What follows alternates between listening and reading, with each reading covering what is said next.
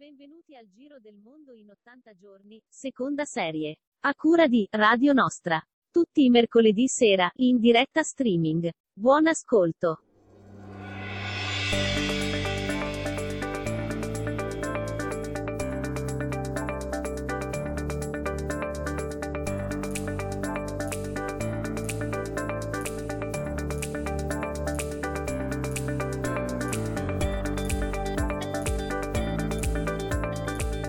Eccoci qui, 32esima puntata del Giro del Mondo in 80 giorni con me sulla navicella della nostra mongolfiera di Radio Nostra c'è Rossella. Ciao Rossella. Buonasera Gianluigi, buonasera a tutti gli ascoltatori. E, um, oggi gireremo poco perché siamo anche stanchi. Oggi ultima puntata della seconda serie e, ehm, e Rossella, dove andiamo oggi? Stiamo qua? Però stiamo qua intorno, sì. ma abbiamo degli ospiti che ci racconteranno delle cose molto interessanti e impareremo anche delle parole nuove, almeno per quanto mi riguarda. Sì, ci sono un po' di parole, un po'... Vedo con tutti gli ospiti, forse ad eccezione con l'ultimo, ma ci sono tutte un po' di parole difficili. Andiamo con il primo brano, um, un cantante nuovo che esce dopodomani questo brano, ce l'abbiamo in anteprima, e sarà un, un cantante che lo ascolteremo prossimo, nella prossima stagione, sarà con noi a Radio Nostra.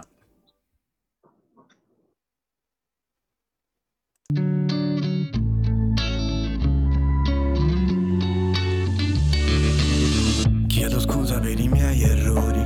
Io sono un fuoco senza gli estintori. Fammi fuori, io resto al freddo fuori. Quando muoio sulla tomba resto senza fiori. Chiedi come sto? E me ne sbatto se del resto sono sole L'unico che prova qualcosa qui dentro ed ho dolore ai piedi Senza scarpo ho camminato sopra i marciapiedi Sempre solo in cerca di rimedi Mentre aspetto che tu nel frattempo cedi sono in bilico, tre pazze la tipico Però già ci convivo con questo killer satirico Sono Mr. Hyde, dottor Jekyll solo quando dormo perciò non l'hai visto mai Io ti devo tutto il marcio che ho le mie analisi tutti i giorni no E le emozioni non le so gestire. Poi comincio tutto quanto dalla fine. Dammi un'ora senza che ci penso ancora. Tutta la mia vita che peggiora Per tutti i calci in faccia fino ad ora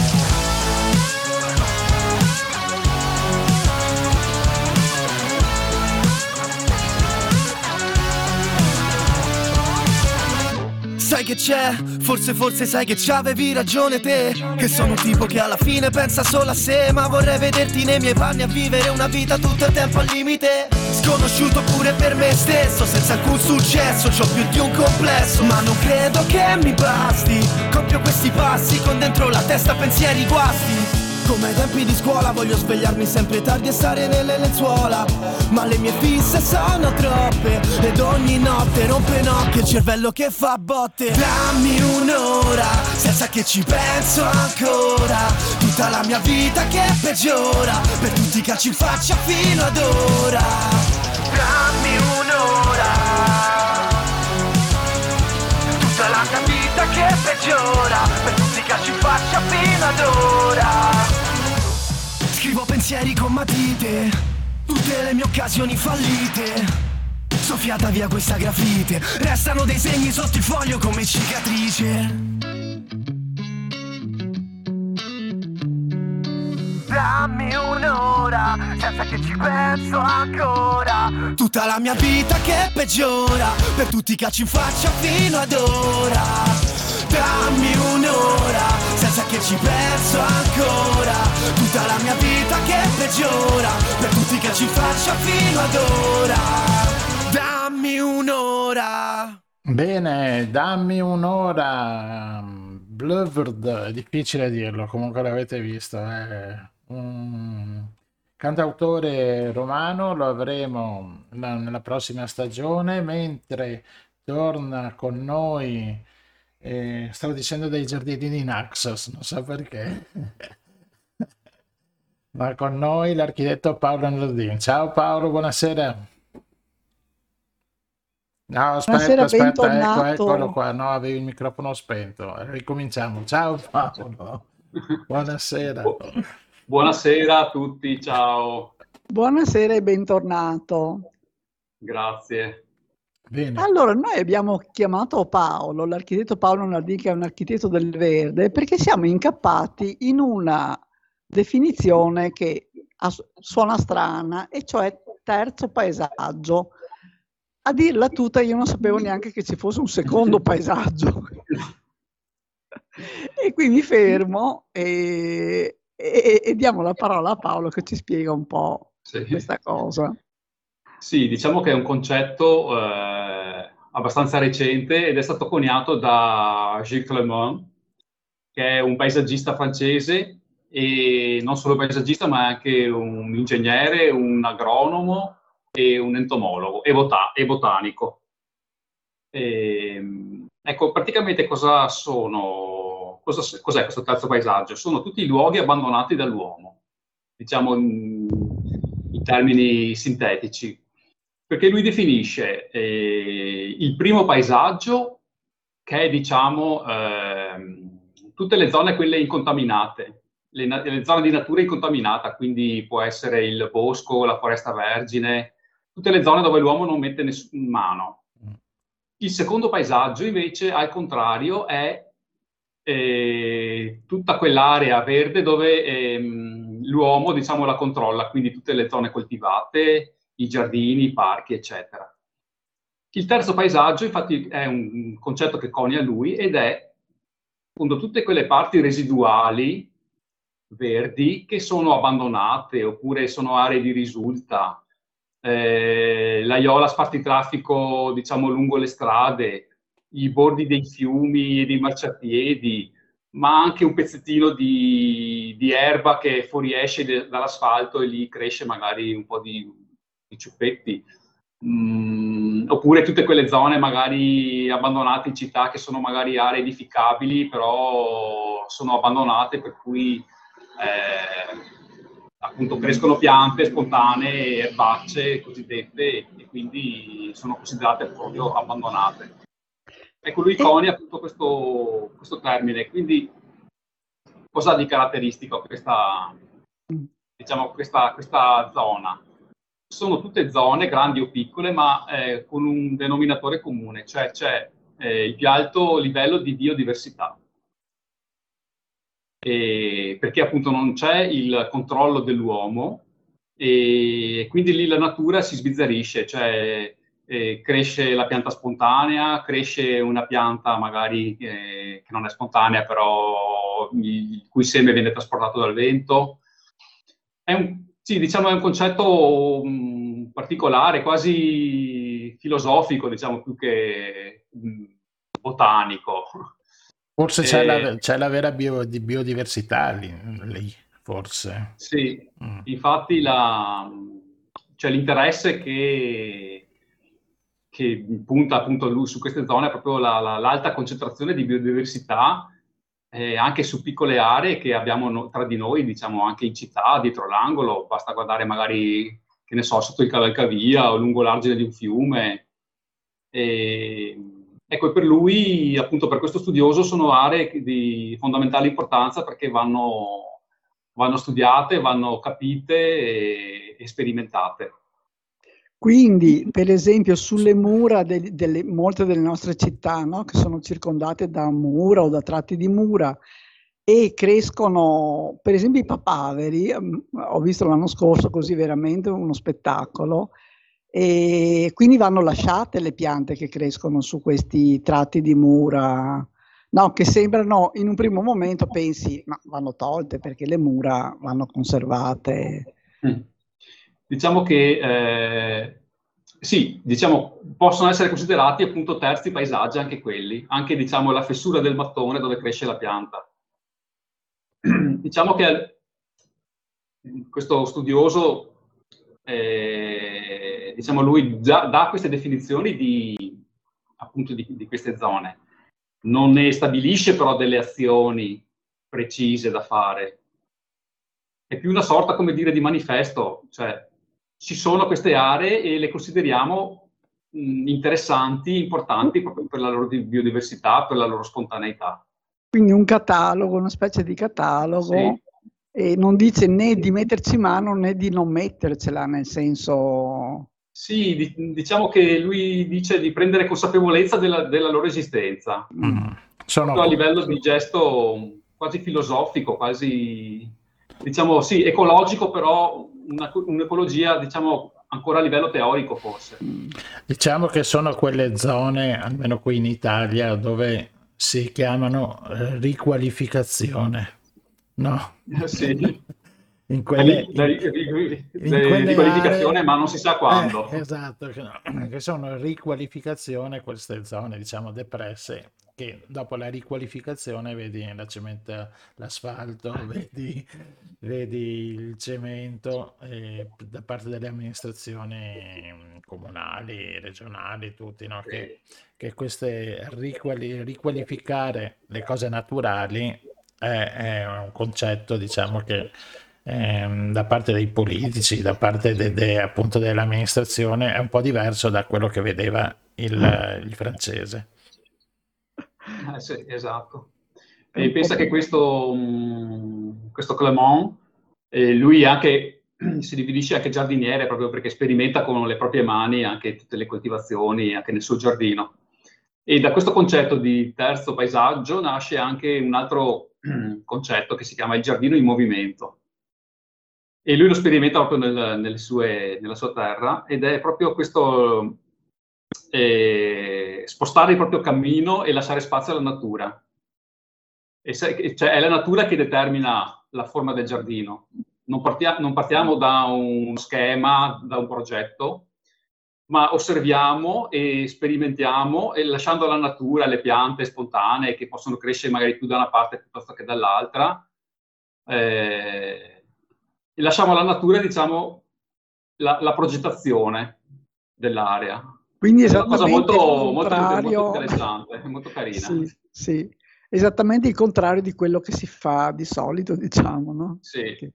è ovvio che diciamo è, una, diciamo è un concetto ancora abbastanza sperimentale, anche perché cioè, va, va capito, come dire, nel senso che se uno magari va a visitare il suo giardino e lo vede e dice ma questa roba qua è, una, è un campo abbandonato perché non vedrà il vialetto dritto o la piscina oppure il filare di alberi, ma vedrà tutta una serie di, di aree così abbastanza spontanee. Cioè, infatti lui racconta ad esempio che lui aveva dei percorsi di accesso alla casa che aveva diciamo dall'inizio, e, però ha visto che diciamo, c'erano dei gruppi di, di cespugli di piante che tendevano a crescere diciamo, proprio da lui do, dove aveva fatto questo vialetto. E per cui non ha tolto le erbacce, ha spostato il vialetto. è proprio ah, sì, una cosa sì. particolare. Sembra un po' Senti, Sì, vai. Ah no, sempre a proposito di definizioni strane, abbiamo anche incontrato giardinieri planetari. Esatto. Eh, sì. E chi sono questi giardinieri planetari? Sì, è sempre ancora un altro termine, sempre coniato da lui, collegato sempre chiaramente alla sua filosofia e proprio perché lui eh, diciamo, definisce, eh, si può, cioè, può, considerare il pianeta Terra come un enorme giardino, proprio fatto appunto da tutte le singole parti dei, sia dei primi, dei secondi e dei terzi paesaggi. Il tutto crea, diciamo, un, un giardino planetario, un giardino globale di tutto il pianeta Terra. E, e l'umanità è chiamata ad essere il giardiniere del, della terra, praticamente. Ah, che bello. È, è questo il concetto, il concetto che lui vuole, diciamo, far passare. E, e diciamo, la, la, il principio sarebbe quello di far passare appunto anche la, l'idea che spetta all'umanità, spetta a noi a, a capire che abbiamo in mano, come dire, il giardino, cioè il giardino terra, e spetta a noi, diciamo, salvaguardarlo ed essere, esserne responsabili e curarlo come, come, fa un giardiniere col suo pezzettino di, di, di giardino piccolo. Bello, è un concetto molto poetico Sì, anche. esatto. Bello, bello. Sì, infatti lui dice proprio di cercare di capire anche i suoi concetti non solo con, con lo sguardo, ma anche con il cuore. Eh, sì, è un po' sì, un concetto un po' filosofico, un po' poetico. Infatti per Però quello che... molto affascinante. Sì. Sì, ovviamente. esempio, No, prego. no, pensiamo ad esempio al concetto di giardino mondo, proprio perché adesso, diciamo, con le piante che vediamo, magari, che ne so, possiamo trovare in Inghilterra una pianta che è di origini australiane, oppure in Cile, che ne so, coltivano piante che derivano dal Sudafrica. Quindi è come vedere proprio tutto il pianeta Terra come se fosse un giardino con tutta una serie di piante che vengono da- dalle varie parti del, del mondo. Certo. E lasciare un altro principio che lui appunto porta avanti è proprio anche questo fatto di lasciare andare il- questo movimento, quella trasformazione naturale. Anche il fatto di, di dire piante autoctone e non autoctone. Per lui è superato perché le piante devono vagabondare in tutto il mondo e devono spostarsi perché anche se una pianta, diciamo, all'inizio potrebbe sembrare mh, non autoctona e quindi magari potrebbe creare dei danni perché è invas- invadente o altro, eh, ma eh, diciamo che secondo lui la natura dopo nel corso del tempo trova sempre un suo equilibrio, Ah, anche con, un- pian- con quella pianta che prima non era autoctona, ma dopo la natura gli trova, gli trova un posto. Mm, Questo, questo pensiero è molto, diciamo, rivoluzionario, no? Nel- Sì. nel- se sentiamo un po' mm, gli esperti gli, mm, sia ambientali, sia professori, sia giardinieri, no? Che nel loco ci sta appunto solo la pianta. È un po' ap- apriamo le frontiere. Sì, eh, infatti è molto proprio rivoluzionario, come dici tu, perché va un po', va un po' controcorrente rispetto, diciamo, al pensiero un po', diciamo, ormai, ecco, sì, ufficializzato Sì, della, sì. della pianta che si adatta all'ambiente. Ma io ho letto una cosa un po' inquietante in un libro di Stefano Mancuso sui cactus che sono stati spostati dall'America Latina all'Australia per, per allevare la cocciniglia che serviva a fare il rosso per le giubbe, insomma, vabbè, e Sì. che hanno devastato veramente tantissimo. Almeno questo Ah. dice Stefano Mancuso, io ovviamente Ah, non sì. sono in grado di... Nel senso Eh, che hanno essere. colonizzato tantissimo, non è servito a niente perché comunque quella cocciniglia lì non si è ambientata in Australia, Ah, però hanno occupato spazi che potevano essere adatti all'agricoltura e quindi non so, mi Eh. sembra un discorso molto complicato. Sì, sì, no, ma infatti, sì, sì, ho sentito anch'io di questa cosa, eh, dei, dei cactus. Sì, li hanno diffusi in- anche in varie parti, anche alle Canarie so che avevano provato a fare delle coltivazioni proprio per la cocciniglia, da cui ricavavano il colore, la tintura rossa. e- Esatto, e adesso sono lì abbandonate, sti- ce ne Esatto. sono ancora eh, degli appezzamenti. Anche perché dopo state questi coloranti sono stati soppiantati dai coloranti, quelli diciamo chimici di, di Certo. sintetica, e quindi no, no, è un po' interessante. Però una visione molto interessante, questa molto Sì. nuova. E lui è, è francese, ha fatto vari testi che si trovano, diciamo, pubblicati e, e sono carini, anche facili da leggere, diciamo. Però hanno sempre questo taglio un po' poetico, un po' filosofico. Eh, non, s- mm, sì, non sono proprio dei manuali di giardinaggio Sì, sì. veri e propri, sono un po' da interpretare. Lui li vede anche come gesti politici, anche a volte Vabbè, che sì. uno può ah, capire, cioè da- quando capisce l'ambiente, capisce anche le scelte, del- le scelte che servono da fare per il futuro del mondo. Certo. Anche perché il verde poi ospita eh, gli insetti, gli uccellini, cioè è, è- tutto, Eh è tutto collegato, Sì, quindi chiaro. La della biodiversità è proprio questa, cioè non solo vari tipi di piante, ma anche dopo la fauna, gli animali. Certo. Chi- Bene, eh, veniva, veniva in mente, Rossella, la descrizione di- del giardino di casa Howard, Howard, non so, che ha tutta questa, no, questa confusione, diciamo, di piante, di, di- di- di fiori nel giardino, che però era, il giardino era così, era giusto che sia, che sia, che Eh, sia così.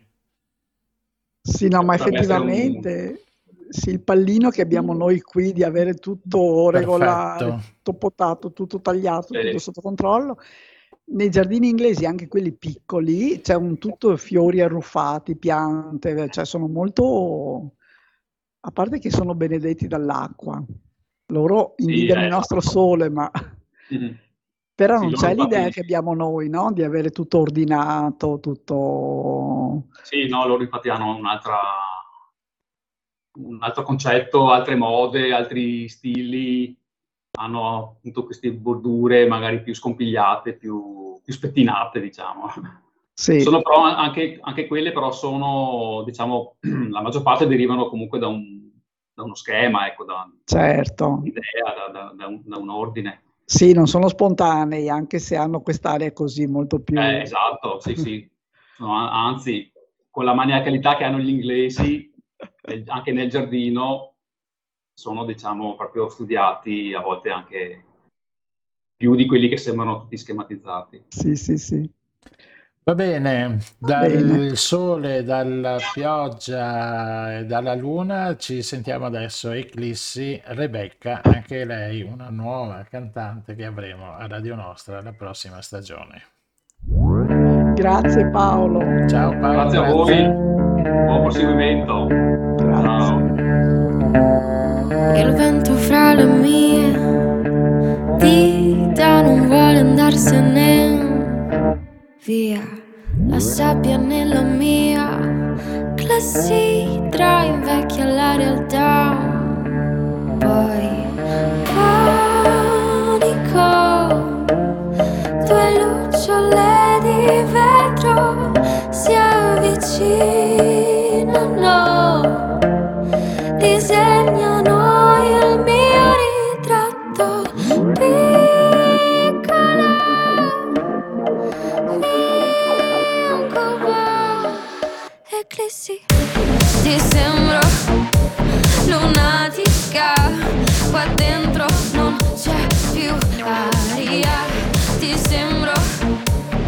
apatica, qua dentro la realtà è eclissi. Mi perdo fra le mie porte, non si può andare via mai. Nel buio sento i tuoi passetti, non mi sveglierò più.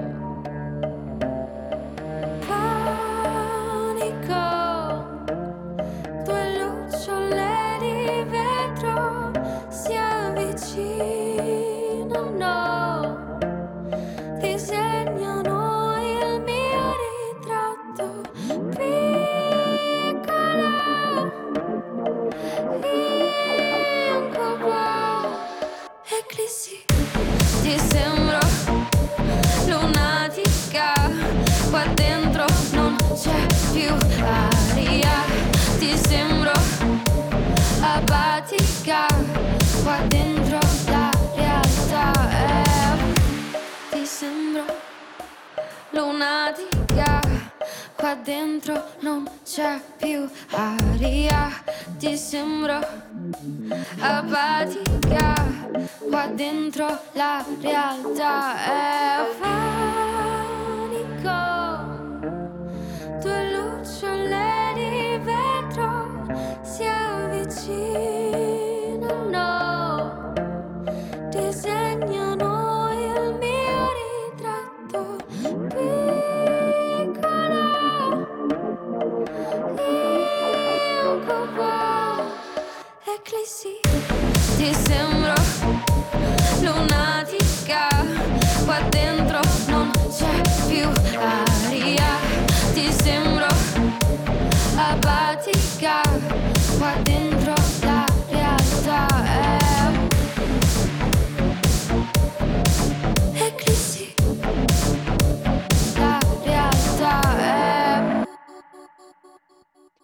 Eclissi, Rebecca, qui a Radio Nostra, mm, Rossella ci sei? Non c'è ancora, comunque eh, facciamo entrare il prossimo, il nostro secondo ospite, che è Luciano Barbato. Ciao Luciano! Ciao, ciao Gianluca. Ciao Luciano, Ciao Luciano, abbiamo mosso, abbiamo mosso la mongolfiera solo per te. Siamo venuti a Padova con la mongolfiera. Io non avevo tanta voglia di gonfiarla, di pomparla, di metterci il calore che è ecologica la nostra mongolfiera. Però insomma ci siamo mossi e per l'ultima puntata di questa stagione siamo venuti a trovarti a Padova. E cosa ci, ci offri di, del tuo mondo digitale? Eh, Il mondo fatto di 0 e 1. sì, Eh no, intanto eh, rinnovo i saluti a tutti quanti. Eh, la volta scorsa avevo accennato a un fatto di poter dare delle indicazioni su come migliorare le connessioni internet, le connessioni eh, ai nostri, dei nostri device ai router eh, che ormai utilizziamo in casa. Eh, anche perché mi è capitato abbastanza fre- frequentemente di risolvere questi problemi in maniere anche molto molto semplici ed economiche in alcuni casi. In alcuni casi invece no, si è speso un bel po'. Eh, allora parto dal presupposto che eh, per accedere al punto internet, oltre alla linea telefonica, ognuno di noi ha in casa un proprio router esatto. È un aggeggio, una scatola, diciamo, che fa appunto da, da tramite, converte, no, perlomeno fa da collettore dalle, delle connessioni delle nostre periferiche alla rete più o meno veloce che il nostro fornitore di, di connettività ci fornisce. Capita spesso che solo antenne, solitamente due o più, abbiamo router che hanno 3, 4 o anche 6 antenne, eh, non riescano a eh, coprire tutta quanta la nostra abitazione. Eh, muri grossi, putrelle in acciaio, eh, specchi che riflettono in maniera differente o perlomeno deviano proprio il segnale eh, digitale. Eh, tutti questi muri portanti, forni a microonde, quando funzionano ogni tanto, sono tutte cose che riescono a diminuire, se non quasi annullare anche la potenza del, dell'antenna del nostro router. Ah, io Quindi che ci ho messo, scusa, io che ci ho messo una, eh, un, un riflesso su- sul muro perché così non Ah. vada. Ho fatto bene o ho fatto male? Eh, diciamo che tu hai forzato eh, la direzionalità delle, eh, De- delle, delle onde? delle antenne Eh, in una direzione fondamentale, diciamo. A te interessava più quella zona che non altre. sì. Per esempio, eh, esistono dei do it yourself eh, appunto di antenne direzionali fatte per esempio con i tubi di Pringles, tanto per Ah. appunto perché li convogliano i segnali. Comunque, torniamo a un ambiente normale domestico. Ok, abbiamo il nostro bel router, mh, ci colleghiamo perché fa tanto comodo il wifi, però può capitare che allontanandosi di 5, 10 metri, 20 metri, passando fra le stanze oppure una mansarda, il segnale naturalmente decada. Per eh, fare in modo di ripristinare la bontà del segnale, possiamo utilizzare fondamentalmente due, due periferiche, due, due device, così, come que- quelli che, che parlano bene. Allora, il primo è un estensore di, di segnale, praticamente non è altro che un ripetitore fondamentalmente, che si collega al nostro, alla mh, connessione wifi del nostro router e ripete amplificando, diciamo, oppure estendendo, più che amplificando, estendendo la portata del segnale wifi. Naturalmente è fondamentale il posizionamento di questo, di questo strumento, perché se io ho un segnale a caso, eh, potenza 10 vicino al router e nella stanza in cui lavoro oppure ho bisogno di fare la connessione ho potenza 1, se io metto un ripetitore dove ho potenza 1 non mi amplificherà sicuramente, non mi espanderà eh, la qualità del segnale, mentre se lo metto in una posizione intermedia, so, eh, 4-5 metri dal, dal, router, già riesco a, ad amplificare e a eh, estendere questo segnale molto molto più in maniera molto più importante. Ecco, e questi costi hanno... Eh, questi parliamo costano? di qualche, qualche, poche decine di euro. Ah, beh, poco, insomma. Sì, esatto. Un altro modo per estendere il segnale eh, per l'utilizzo di famosi power line che sono ovviamente venuti in coppia, non sono altro che delle piccole scatolette che vanno connesse, che utilizzano appunto la rete, eh, l'impianto elettrico.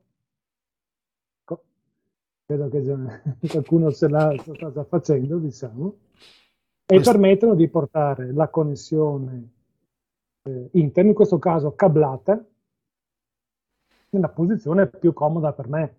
Naturalmente io posso abbinare, naturalmente devo essere almeno due, perché uno va connesso al, al router, rete, eh, impianto elettrico, nella stanza, per esempio ne ho uno in garage. Sì, basta, basta, che sia nell'impianto, no? che sia impianto, dello ovvio. stesso impianto. Non posso fare naturalmente sulla casa del vicino. Eh. Questo contatore, ecco, diciamo così. Mm-hmm. Altra cosa, io a questo ma secondo... è questo, scusa, volevo chiederti, sì. ma la, il passaggio, diciamo, dei segnali nella, nell'impianto elettrico sì. eh, aumenta o diminuisce, che ne so, le portate del segnale? O crea dei disturbi, no? No, disturbi no, assolutamente. Mm. Diciamo che non è che dia disturbi o perdite di segnale o, o quant'altro, perché sono praticamente quasi eh, connessioni criptate. Passatemi il termine, non è così, ma eh, è quasi, diciamo che, fra, che, si parlano tra di loro in una loro lingua, questi due, eh, questi due, eh, due scatolette mm. Sì. eh, cerco il possibile di evitare termini troppo tecnici, diciamo, che vorrei però sembrare eh, superficiale. Quindi, diciamo, tornando a capo al nostro discorso, io poi a questo secondo power line attacco direttamente o tramite un cavo Ethernet il mio portatile, il mio computer, la mia smart TV, perché no? Oppure ci sono power line che hanno anche una connessione wifi a bordo. Tu mi mostravi appunto il tuo power line con due antenne. Sì, eh, questo link. qua lo sto mostrando, Beh, la gente non ci vede ma ci vediamo noi, lo sto mostrando per Rossella che la vedo un po' con... Io ci sono, eh, volevo dire a tutti gli ascoltatori che non mi hanno raccontato. Lo sguardo fisso. no, no, no, sono incredato. Ecco, questo mi permette di connettere anche periferiche wifi, il mio tablet, il mio smartphone, la mia smart TV, se è una TV che ha solamente eh, la connessione wifi. E quindi questo potrebbe essere interessante. Naturalmente niente mi vieta di utilizzarne un terzo, un quarto o un quinto adattatore powerline, ecco, diciamo così. Naturalmente, se io volessi poi, potrei anche collegare a un powerline uno switch Ethernet che mi permette di mm. portare no, eh, ah. nella stanza studio, chiamiamolo così,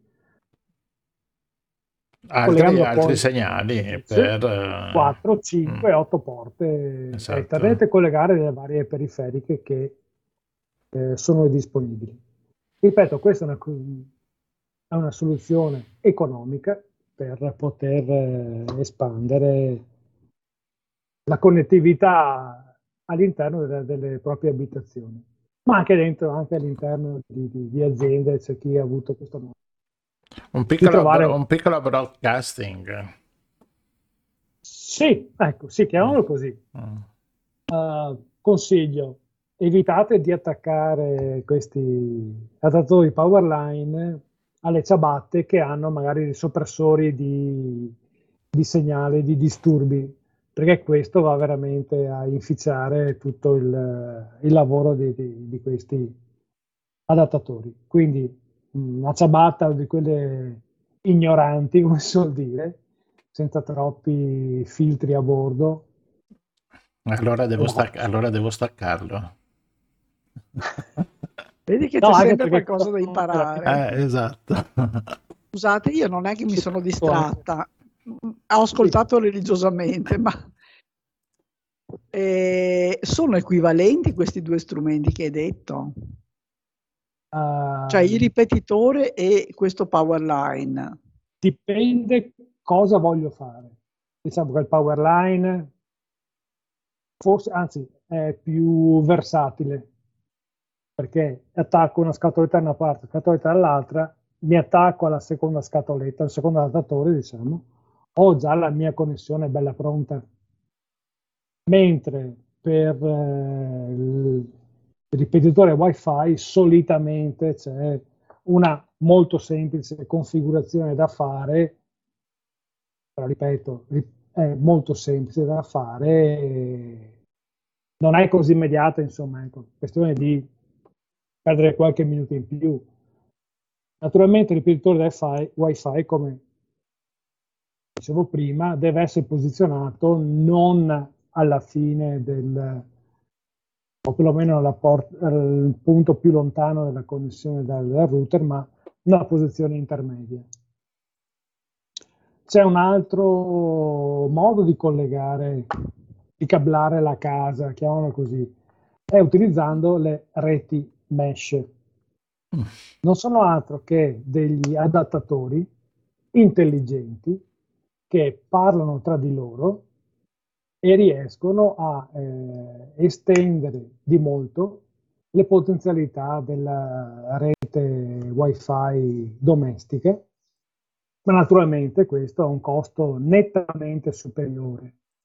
Diciamo che una rete mesh economica, tre, tre adattatori, siamo abbondantemente oltre i 150 euro Cosa di bello però, che qui con questi adattatori mesh io posso veramente collegare un bel po' di, di periferiche wifi.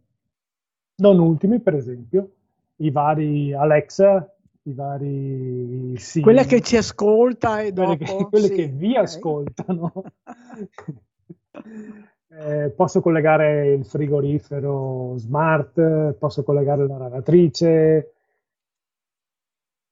Okay. Per, per, chi ama la domotica, abbiamo capito. Bravissimo, ah. per chi ama la domotica le periferiche appunto da, da, da, più periferiche wifi da collegare, che so, il, la webcam eh, di videosorveglianza, piuttosto che il sistema di chiusura delle tapparelle automatico e, e via di questo passo, diciamo.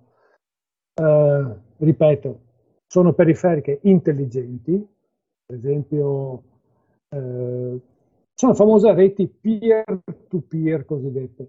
Eh, non so se vi ricordate, c'era una rete si scar- all'inizio, ai bei tempi, quando si scaricavano le rei... Oddio, dai, non si dicono queste cose. No, non si scaricano più. Si, si scaricavano per film, finta. la musica naturalmente.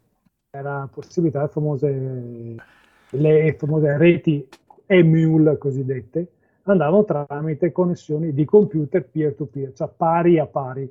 Non c'era una connessione server e client cosiddetto.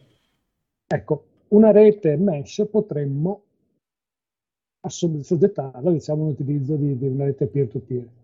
Il simpatico è che questi, se un adattatore della rete dovesse per qualsiasi motivo andare KO, i restanti adattatori si riconfigurano in modo da garantire sempre e comunque una connessione all'interno della nostra rete domestica, cosa che un ripetitore wifi, passatemi in termini stupido, non può fare perché quando va a farsi benedire quello cade completamente la rete, ecco diciamo. Queste sono le soluzioni, ripeto, una più economica tramite ripetitori wifi Wi-Fi. Tutti questi adaptatori power Ah sì, sia con cavo, solo cavo Ethernet oppure con, eh, anche con l'antenna Wi-Fi. Diciamo che dipende uno cosa vuole spendere, cosa... poi le esigenze di ogni, di ogni utente sono completamente differenti. Certo. Ripeto, se uno ha più periferiche da collegare, appunto, poi all'interno di una, di una casa domotica, ecco, conviene appunto fare un bel investimento e acquistare direttamente questi adattatori per la rete mesh. Ecco. Forse dipende anche dai metri quadri che devi coprire perché... Sì, eh, certo, certo, questo è indubbio. Uh, però anche una casa, ripeto, non, non occorre che sia grandissima, ma già 60-70 metri quadri, ripeto, muri portanti, porte magari che so, blindate, armadi belli, belli carichi di, di, di, vestiario, librerie belle, belle, belle piene, insomma. Sono tutte cose che comportano, a, poi gli specchi, come dicevo prima, comportano anche una riduzione dei, dei segnali, insomma, che può essere interessante, anche importante in certi casi. Ecco, comunque i modi per, per sopperire a queste mancanze ci sono. Ecco ripeto, dipende uno eh, cosa vuole spendere e come vuole attrezzare poi la sua, la sua abitazione. Certo, sì, la rete mesh è bella, è all'avanguardia, è il top, come dicono quelli che sanno, però naturalmente anche la spesa per, per prepararla, certo. approntarla è, è importante, questo sì.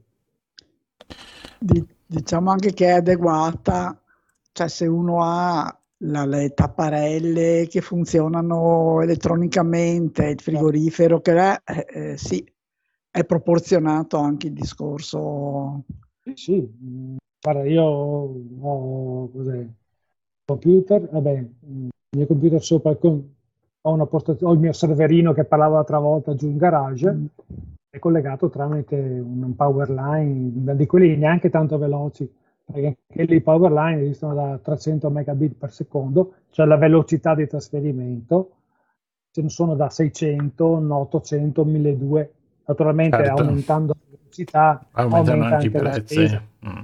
No, sicuramente sempre meno di, di, di, approntare una rete mesh, insomma. dipende sempre poi dal, dalle esigenze di, di, certo. di ognuno di noi. Insomma. Bene, c'avevi anche eh, qualcos'altro da dirci? Delle pennette? Ma, eh, tanto per, passatemi il termine, è una specie di compito per le vacanze. Eh. Eh, accennavo la volta scorsa appunto di poter, oppure di, se chi qualcuno ha voglia di utilizzare una chiavetta USB per provare il famoso Linux di cui tanto parlo e di cui tanto sono un, un sostenitore. Cosa mi permette di fare Linux? Non è altro che un sistema operativo. Faccio un riassunto molto molto breve. È un riassunto eh, che farò appunto sulle esperienze che ho già fatto. È un sistema operativo Linux, non è un, ci sono poi varie, varie distribuzioni di Linux più che altro, perché Linux è un kernel, il nucleo del, del sistema operativo a questo nucleo vengono poi cuciti addosso diciamo, delle, delle, eh, delle peculiarità di ogni distribuzione. Eh, le distribuzioni più famose sono Ubuntu, anche tra le più facili da utilizzare, Linux Mint, eh, che ripeto, sono quelle più alla portata anche dei neofiti, quale io sono tra parentesi, eh, pur essendo da un po' di tempo che lo utilizzo. Eh, ripeto, c'è la possibilità per chi avesse voglia di creare una chiavetta USB, metterla sul proprio PC, fare il boot da questa chiavetta, vuol dire caricare il sistema operativo presente in questa chiavetta e cominciare a esplorare un attimino questa, questa bestia. No, allora aspetta eh, un attimo, che qua sì. è la parte più più difficile.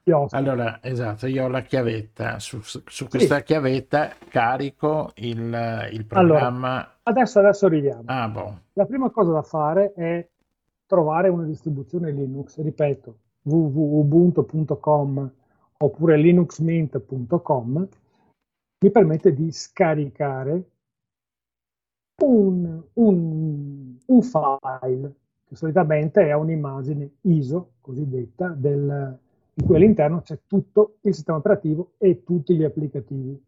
Perché io quando installo un sistema operativo, una distribuzione Linux meglio, io ho un sistema pronto funzion- per funzionare. Ho il mio browser, il programma per andare in internet, ho uno, ho un client per andare a vedere la mia posta elettronica, ho una suite assolutamente di disegno, di, mi permette di vedere, usare lo scanner, ho solitamente una suite che si chiama LibreOffice, che è la migliore alternativa libera Microsoft Office, e la mia macchina è, è perfettamente funzionante, non devo installare nient'altro. Allora, abbiamo scaricato questo, questa immagine ISO, solitamente 800 1 mega e 2 ce la, si ce la caviamo. Quindi non ci vogliono anche ore, giorni e giorni di... di cioè, una chiavetta da quanto? Da 2 giga? Ah, 8 giga va più che bene. Ah, ok. Ne avanzi anche. Bon. Perché ripeto, in teoria se ne esistessero basterebbe anche una da, da 2 giga. Dopodiché io devo scaricare un programma, si chiama Rufus, è la miglior soluzione, anche questo qua, libero, multipiattaforma, che mi permette di scrivere eh, sulla mia chiavetta. A questo punto ho il file scaricato della mia distribuzione Linux, ho Rufus come programma, lancio programma Rufus. Dopo, dopo, dopo, ci mi mandi le, le, sì, scritte perché io, io, adesso ho fatto Rufus, mi viene fuori Chardonnay Brut, ma non credo, non credo, che, sia quello. No, no, no. Sì, comunque dopo... Rufus, buttable, eh, rufus.ie. Oh, ok. l'official website. Naturalmente c'è anche in italiano uh-huh. e all'interno mi spiega proprio passo passo come creare una chiavetta USB in modo facile. Quindi anche qua mi dice, beh, devo scaricarmi l'immagine, devo avere una chiavetta libera e poi lancio questo programma che mi permetterà di scrivere e di preparare la mia chiavetta in modo da utilizzarla poi sul mio, sul mio PC o sul mio notebook. Naturalmente, una volta preparata la chiavetta, io devo fare in modo, e qua basta anche qua, eh, come dicevo, Google is your friend, cercare come avviare la chiavetta del mio PC perché ogni marca purtroppo ha suo, eh, un suo accesso diciamo, per, al BIOS in cui posso dire anziché farmi partire la, farmi partire la chiavetta, insomma. Dopodiché si sceglierà la lingua italiana una volta avviata la, la distribuzione, che io ho appena masterizzato, e dopodiché dipende dalla curiosità, la voglia di sperimentare delle persone, insomma. Ecco. Magari preparerò un tutorial e poi magari vi girerò come eh. link, ecco, magari ah. potete pubblicarlo. E... Ma ripeto, e creare e scrivere appunto reazioni distributabili il gioco è fatto insomma molto molto molto velocemente ripeto è più facile farlo che non dirlo a momenti Va bene. Sì, in effetti è un po' ansiogeno così come l'hai detto no no Però dopo ognuno di noi conosce i propri limiti, per cui... sì, ma ripeto, eh, è più facile farlo che non dirlo. Naturalmente un conto è spiegarlo a parole, un altro conto è vederlo realizzare. Mettersi lì con le cose in mano, con la chiavetta. Sì, eccetera. sì, ma ripeto, basta entrare per esempio su YouTube e no, cercare creazione USB buttabile di, di, si trova tutto. I tutorial ne sono veramente a bizzeffe, insomma. Senti, tu sicuramente un allievo molto diligente ce l'hai e tutti gli insegnanti sanno che non si può avere il 100% di successo. Eh, perfettamente d'accordo. Mi, mi sto già ti stai già- autoassolvendo. Eh. No, beh, poi vi dico la verità, eh, anch'io ho cominciato un bel po' nel 2007. Eh, ho cominciato da autodidatta e e non vi nascondo che più di qualche rischio l'ho formattato di brutto, l'ho cancellato, ma ho imparato dai miei errori, ecco, insomma. Però poi sono rimasto favorevolmente impressionato da questo sistema operativo e il mio principale lavoro, strumento di lavoro, il mio ambiente di lavoro e come tutto il software libero che, che utilizzo. Va Va bene. Mi rendo conto che come Luciano. compito per le- vacanze è un po' complicato. Eh beh, sì, insomma, va bene, dai, un po' di tempo lo No, troveremo, ma Gianluigi- dai, sì, tra, tra le due e le tre di notte un po' di tempo lo troveremo. Vedrai che ti dà soddisfazione. Bene. Luciano, grazie mille, buone vacanze. No, grazie a voi, io scendo qua, vi E- auguro Sì, una ti lasciamo meravigliosa lì. estate. E niente, dai, ci sentiamo per la prossima stagione. Metti via un po' di argomenti interessanti per la prossima stagione. Bene, Come. Anche tu hai i compiti per le vacanze. Eh sì, caspita alla grande, come sempre. Ciao, grazie. Buone ciao. cose e buona vita. Ciao, ciao, ciao, voi. ciao. Ciao. Poi io scendo qua, vi auguro Sì, ti lasciamo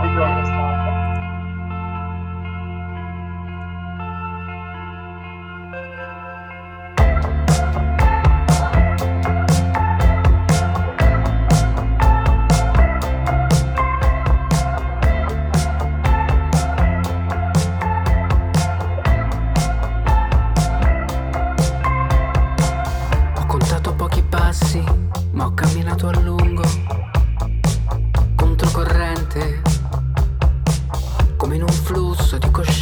misto loquacità. Rimango incastrato tra i nostri discorsi, con i rimorsi che non vanno via, come il tuo latte scaduto, il mio sentirmi perduto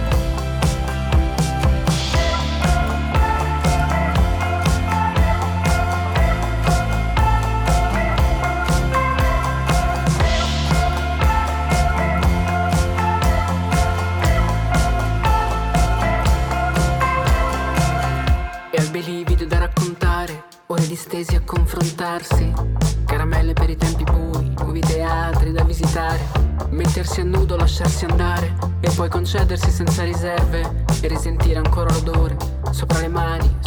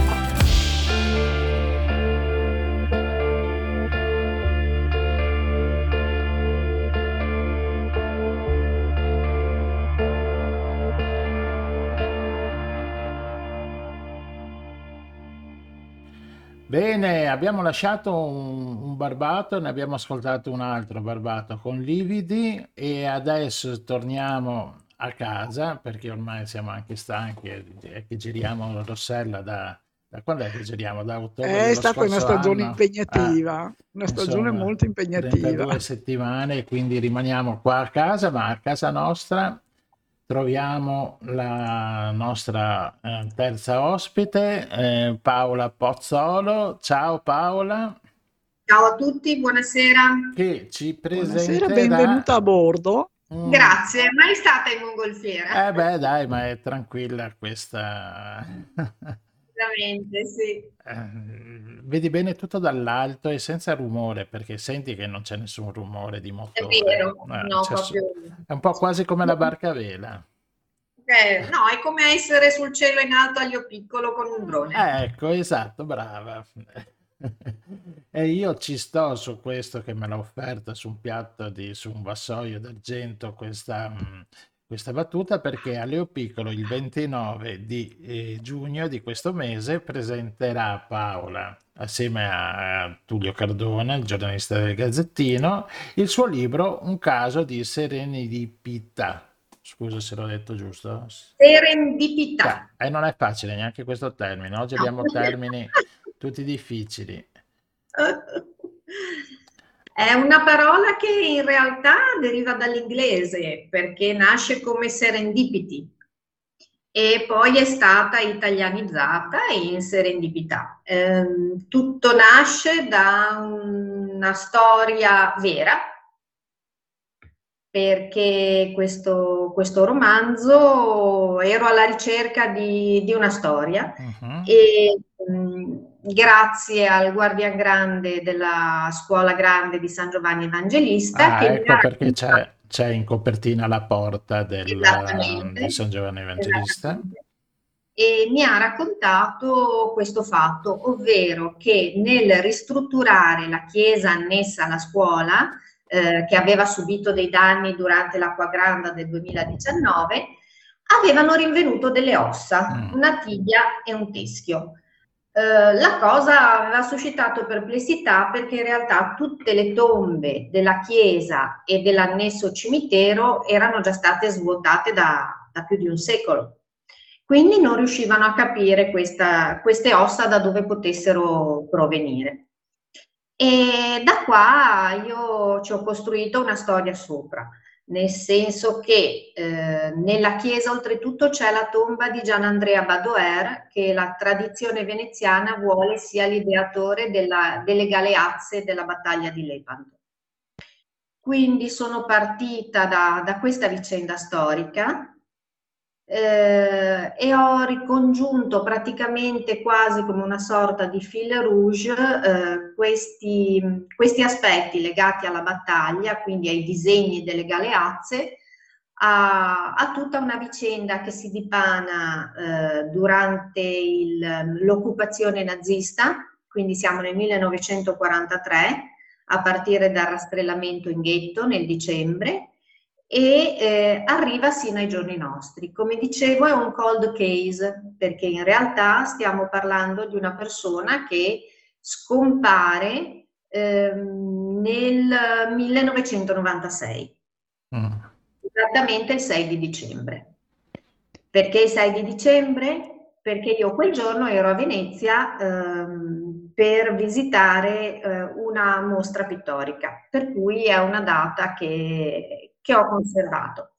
Eh, infatti nei miei racconti, nei miei romanzi comunque c'è sempre molto di, di autobiografico, nel senso che eh, molte, molti aspetti, molti spunti li traggo anche dalle mie esperienze personali e dalla, e dalla mia vita quotidiana. E questa storia è una storia mm, veloce, direi, perché comunque molte persone che l'hanno letto hanno detto che si legge molto velocemente, ma eh, che eh, tra le altre cose, mh, è come dire, eh, inserisce il, il lettore dentro il romanzo, ovvero si riesce a vedere la scena leggendo. Almeno questo è quello che mi è stato, mi è stato detto da chi ha letto. Beh, complimenti perché E- vuol dire che hai una capacità di rappresentare visivamente le storie. Questo... E sai, rappresentare Venezia è facile perché è talmente bella, è talmente particolare che comunque eh, di per sé suggerisce com- mm, quadri, quadri. Sì, a chi poi sa trovare le Ehm, parole, insomma, La diciamo. storia è comunque una storia molto, molto raccontata. Una storia molto... È una storia molto raccontata, è una Allora. storia molto parlata, ci sono molti dialoghi, eh, molte botte e risposta. e- Quindi questo lo rende anche molto parlata. leggibile. Ci sono molti dialoghi. Pronto? Sì, sì, sì, sì, no, ti- noi ti sentite? sentiamo, sì. Tu ci senti? Sì, Sì, boh, sì, sì, sì, sì. È, è molto, No, se hai tu la connessione è molto veloce come viene. lettura. Sì, sì, benissimo. Pronto? Eh sì, Eh. purtroppo sì. Ehm, è una lettura molto, molto, molto veloce, molto di impatto, ecco. Non ci- qualcuno mi ha detto che ci sono anche delle parole complicate, al di là del titolo, eh, che ha dovuto leggere con il vocabolario a fianco, ma Vabbè, Ascolta, fa a sempre proposito bene. di parole complicate, eh, ti volevo chiedere infatti di spiegare molto brevemente che cosa sono le galeazze, perché vabbè, è una storia molto appassionante la, la- la- la battaglia di Lepanto, però magari non tutti hanno approfondito e questo è un termine un po' tecnico, no? Allora, allora, tutto nasce eh, quando appunto alla vigilia, un anno prima circa della battaglia di Lepanto, eh, l'arsenale di Venezia ehm, salta in aria. C'è un grandissimo incendio per cui molte navi vanno distrutte. E restano integre delle vecchie galeazze, ovvero delle galee mercantili molto più grandi di quelle che venivano usate per la guerra perché erano, erano più grosse, più massicce e di conseguenza meno eh, governabili. Sì, meno veloci. Mm.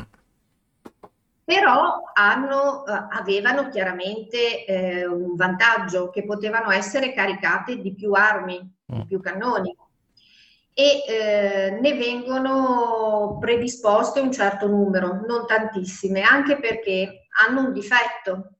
Nel momento in cui si vanno a mettere in posizione per la battaglia, queste sono talmente pesanti che devono essere trainate e vengono messe in prima fila, cioè proprio sono le prime e sono quelle che danno il via alla battaglia e colpiscono in maniera devastante buona parte della flotta turca. I turchi non si aspettavano chiaramente un simile, una simile potenza di fuoco, loro non erano in grado di averla, loro avevano tantissimi uomini ma non avevano la stessa potenza di fuoco. E eh, oltretutto c'è anche da dire che pur avendo tanti uomini avevano anche tanti schiavi a bordo perché i loro rematori erano tutti, la, per la maggior parte erano tutti schiavi cristiani che sicuramente nell'ambito della battaglia non avrebbero certo aiutato i turchi. Non rendevano, certo. Assolutamente, mentre invece nello schieramento cristiano erano quasi tutti liberi vogatori, erano tutti buona voglia.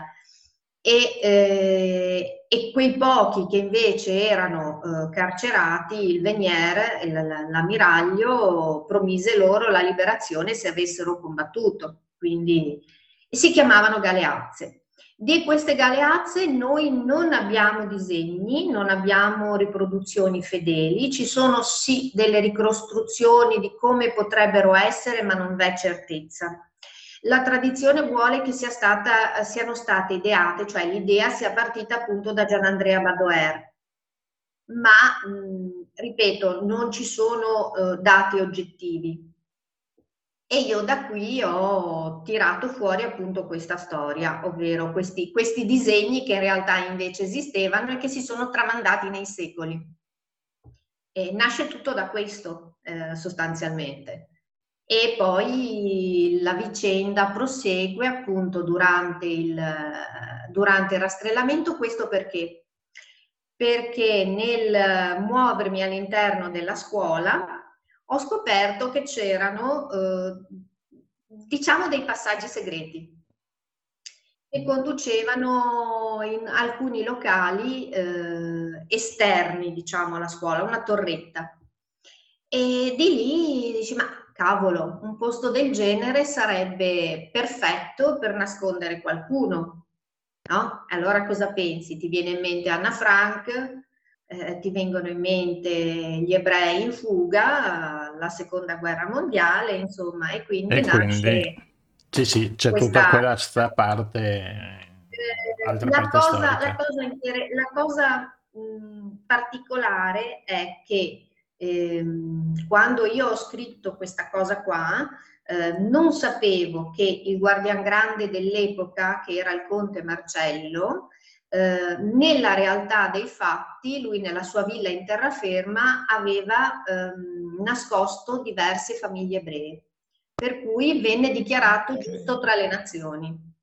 E io questo non ero al corrente, gli ho dato questo ruolo comunque indipendentemente da, mm. da questo fatto, ecco. È stata una cosa un po' così, ma non è la prima volta che mi succede. Un'intuizione. Esattamente. Sì, sì, allora, sì, il libro verrà presentato? Il 20, dunque, il, il, libro è già stato presentato in prima battuta a Venezia mh, quando è uscito. Il 28 aprile.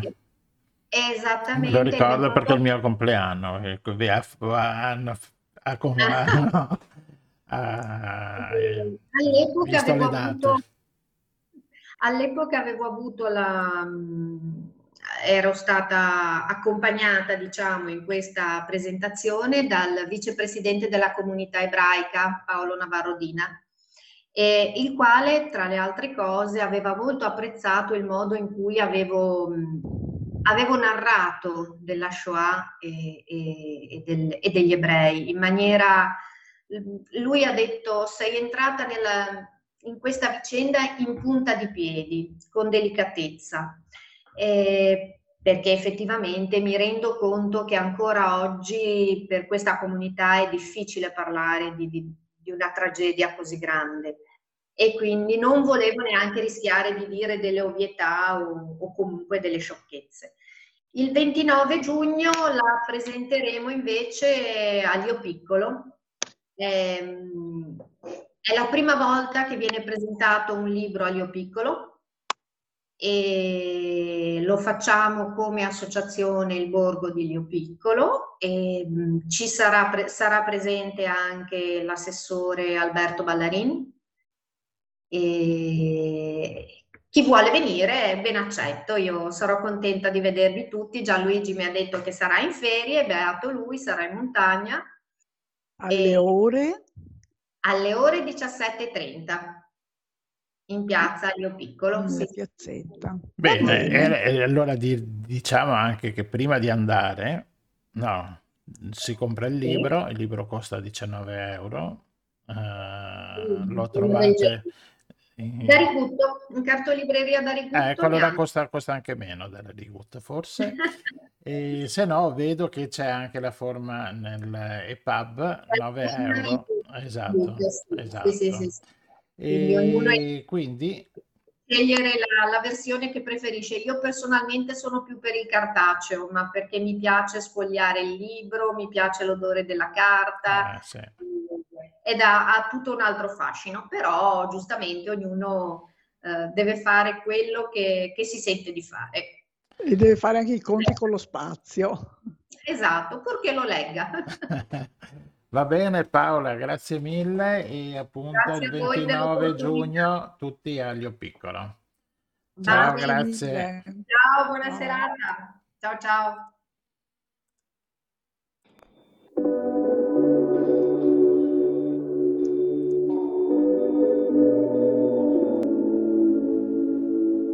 C'è un in metro che ti guarda male. Dimmi se ti segue sulle scale. È senza volume il messaggio vocale, io sto in pensiero se devi tornare da sola a casa, la strada è buia quell'ora.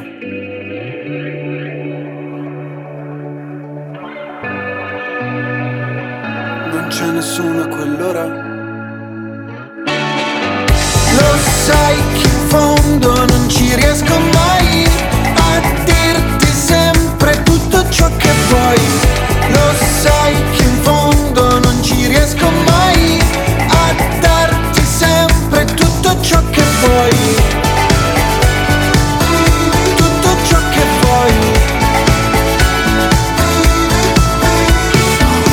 Cosa vuoi? Una pizza, un kebab? Lasciamo indietro questa città.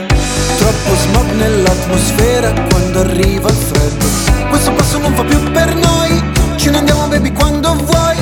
Prendiamo l'autostrada verso sud. Il casello per le carte è quello blu. Dicevo queste cose sull'auto del noleggio BMW Scendiamo velocemente se non si paga di più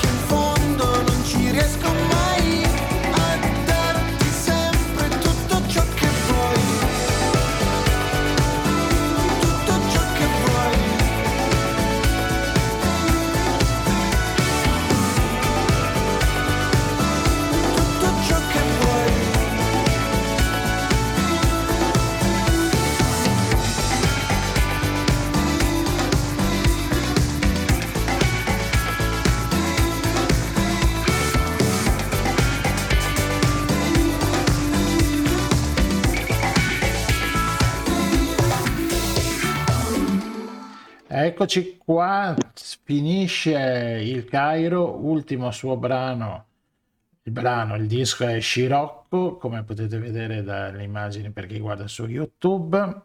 E Scirocco è la compilation di- formata da 456 4-5 brani e quello che avete sentito è Baby, tutto ciò che vuoi.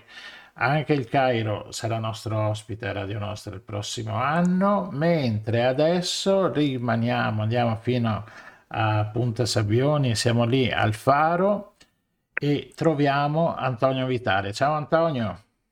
Ciao, buonasera a tutti Radio Ascoltatori. Buonasera, benvenuto a bordo. Ecco, Grazie. perché abbiamo chiamato Antonio Vitale? Perché eh, noi Rossella sabato cosa dobbiamo fare? Perché noi siamo dei festaioli Ah, e sabato c'è la prima festa di Radio Nostra, come tutte le radio che si rispettino, quelle importanti, eh, anche noi facciamo una festa per eh, ringraziare i moltissimi ospiti che durante l'anno ci hanno accompagnato, ci hanno raccontato un sacco di cose interessanti e anche per, farli, per farci conoscere, per fare rete. Ecco.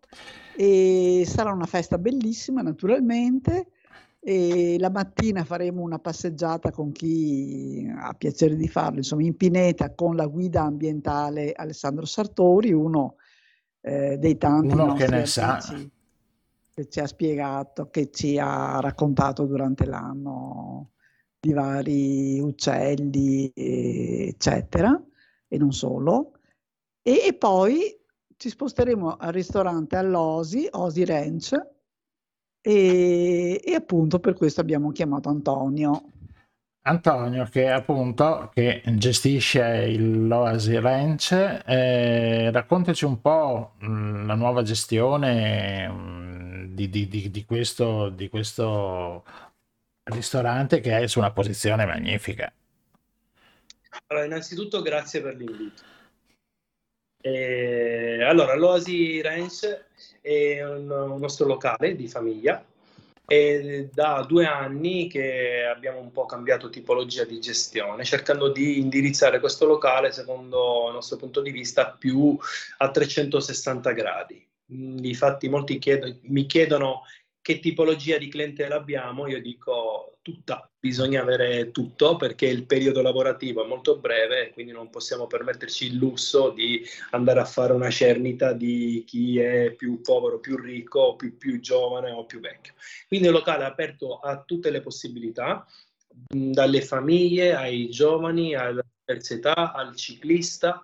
È una location, secondo me, una tra, sicuramente una tra le più distanti, raggiungendo da- dalla parte di, Eh, di questa est. qua sì, è vero. Questa forse, forse è la più distante. È la più- l'ultima proprio è il, il chiosco de- del Ciocchio. Esatto. Ma come ristorante sicuramente il più, più distante, però mi permetto di, anche di aggiungere che, che secondo me come location è una tra le più belle. È magnifica, diciamolo. sì. perché è benissimo immerso in una pineta incontaminata davanti tra il mare Adriatico, tra il- e la laguna, dove c'è la bocca di porto del Mose. Stiamo mh, cercando di curare tantissimo il giardino, tant'è vero che questo è uno dei motivi che secondo noi è stato anche scelta da parte vostra di, di utilizzare la l'Oasi come location per la vostra festa.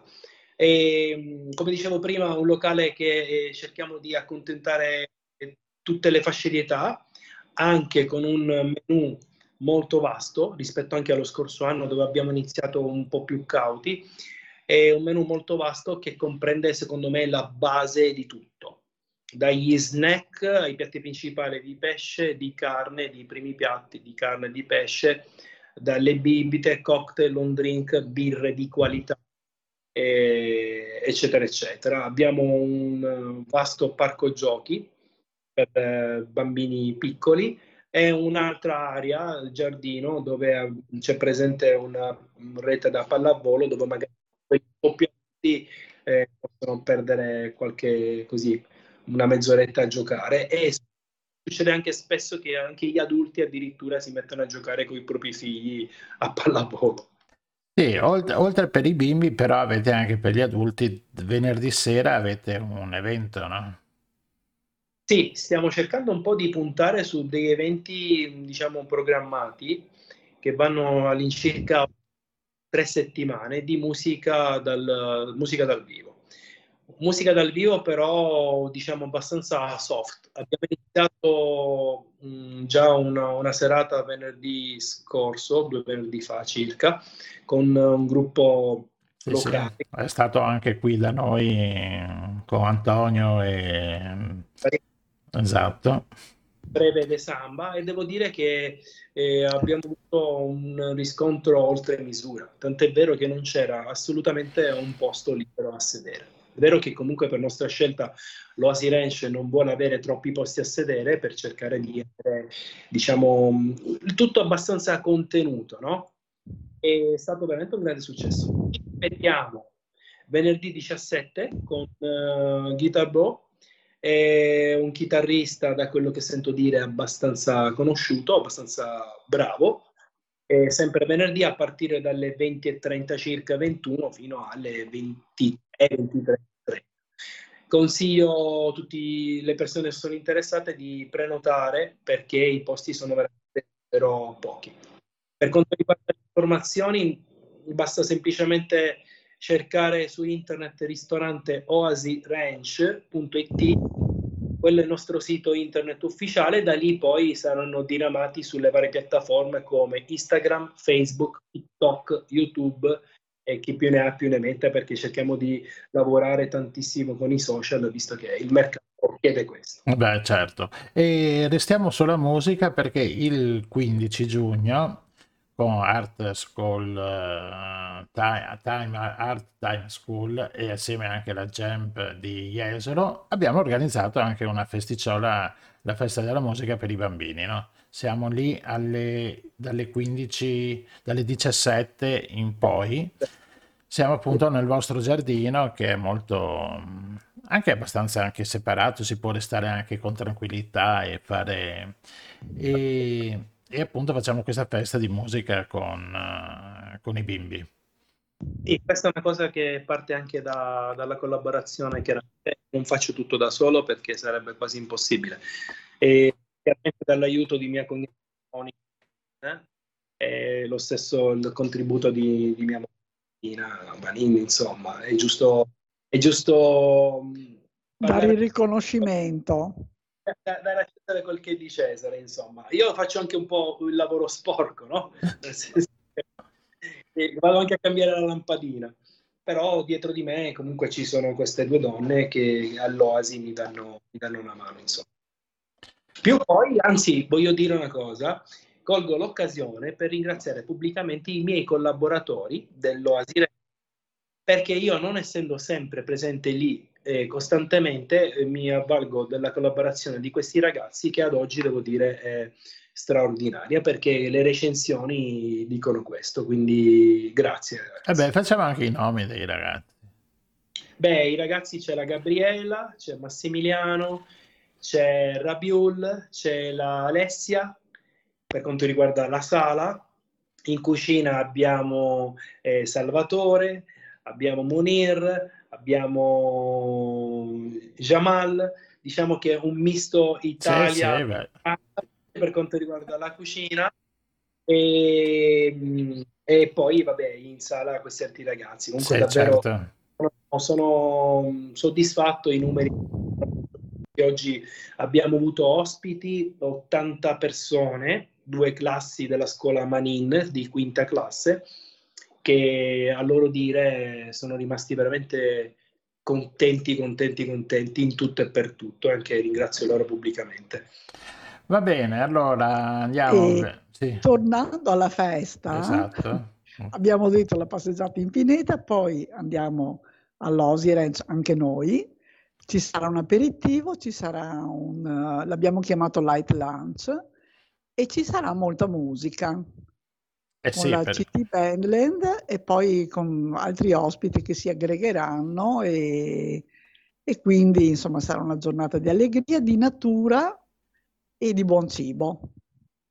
Sì, io dico veramente alle persone che ci stanno ascoltando, venite perché siamo sicuri che tra il connubio, eh, Oasi Ranch e la festa di Radio Nostra sono sicuro che potranno passare un paio d'ore in totale spensieratezza, in, eh, con una giornata che speriamo che sia bellissima, calda, sono sicuro che non se ne pentiranno. Bene, Certo.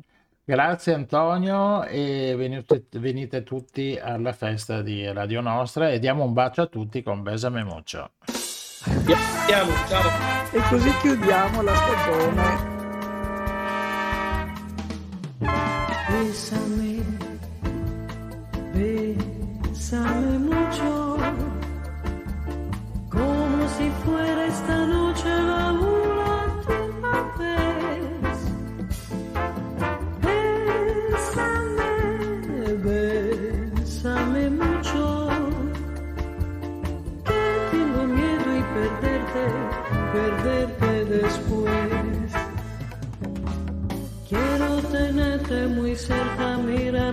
tus ojos, verte junto a mí. Piensa que tal vez mañana yo estaré lejos, muy lejos de ti. Bésame, bésame mucho,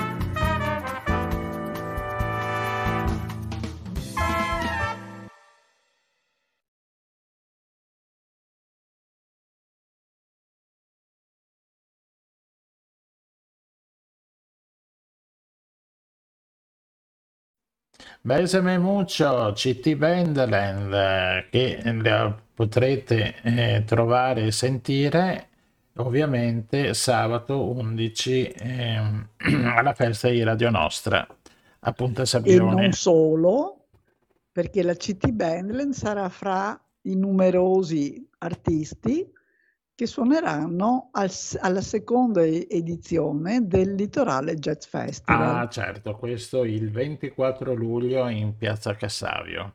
dal 24 luglio. No, la CT Bandland suonerà il 24 Ah, luglio. Io adesso stavo facendo un po' di promozione alla città, alla autopromozione. CT Bandland che suonerà anche il 21 giugno per Sand and Sound al chiosco blu del Marina di Venezia. Quindi, se volete, siamo anche lì a, estrapolare dagli strumenti queste onde sonore. E basta, Rossella, abbiamo finito. È l'ultima puntata. Ne È l'ultima puntata, quindi ricordiamo gli appuntamenti più importanti dell'estate di Cavallino Eh, ma forse faremo qualche solo. puntata speciale, dai. Faremo prima Sì, del, prima del festival, cercheremo di facciamo una farla. puntata Ma speciale. intanto, ecco, diciamo che ci sarà appunto la seconda edizione del Litorale Jazz Festival e ci sarà il cinema estivo, come sempre, in piazza a Cassavio. Sì, esatto. Ogni mercoledì sera, il 20, dal 20 luglio fino al 10 agosto. Con quattro film, mh, tre inerenti alla musica, ma mettiamoci anche il quarto, visto che è di Venezia e Venezia c'ha la sua musica e quindi eh, anche questo è dedicato al- a un film musicale. E lo potete vedere sui nostri siti, pagine Facebook, eh, siti Jimdo, eccetera, eccetera. Comunque, insomma, ci seguite e lo vedrete. E per E- chi ha nostalgia della radio, se non ci siamo, può andare a pescare fra le tantissime belle puntate Brava. che abbiamo avuto con tanti ospiti e anche Nota sulle note Nota sulle eh, note con con, Lorella. con Brava. Lorella che ha creato dei bellissimi percorsi monotematici e sui diversissimi tipi di musica che, che sono stati creati appunto e che insomma sono molto interessanti e anche molto divertenti. Bene, direi di buttarci su come, come se fosse la pasta, la sigla finale e, e di andare a prepararci per l'estate con tutte le attività che facciamo. Grazie mille a tutti, grazie mille per gli ascolti, grazie mille a- alla miriade di americani che ci seguono. Abbiamo visto che una buona percentuale arriva dagli Stati Uniti, ai soliti due cinesi che non sono più fatti vivi, ma che non si sono palesati, li ha intimiditi e loro. e un saluto anche a loro e un saluto a tutti, dai. Ci sentiamo a ottobre. Ciao a tutti e Buona grazie. estate! Ciao.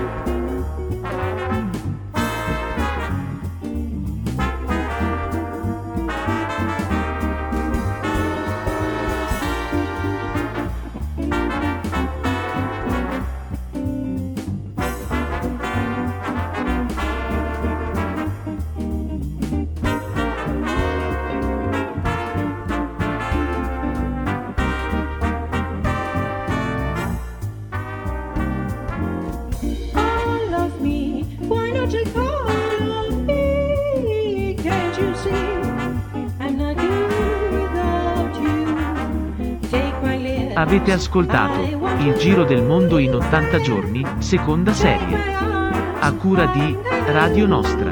Scritto e condotto da Rossella e Gianluigi. Una produzione dell'associazione La Rete. Musica della sigla finale di CT Van Glen. Il programma lo puoi seguire su YouTube, Spotify, Anchor Podcast, Google Podcast, sui social Facebook e Twitter. Sul sito www.radionostra.gindopri.com.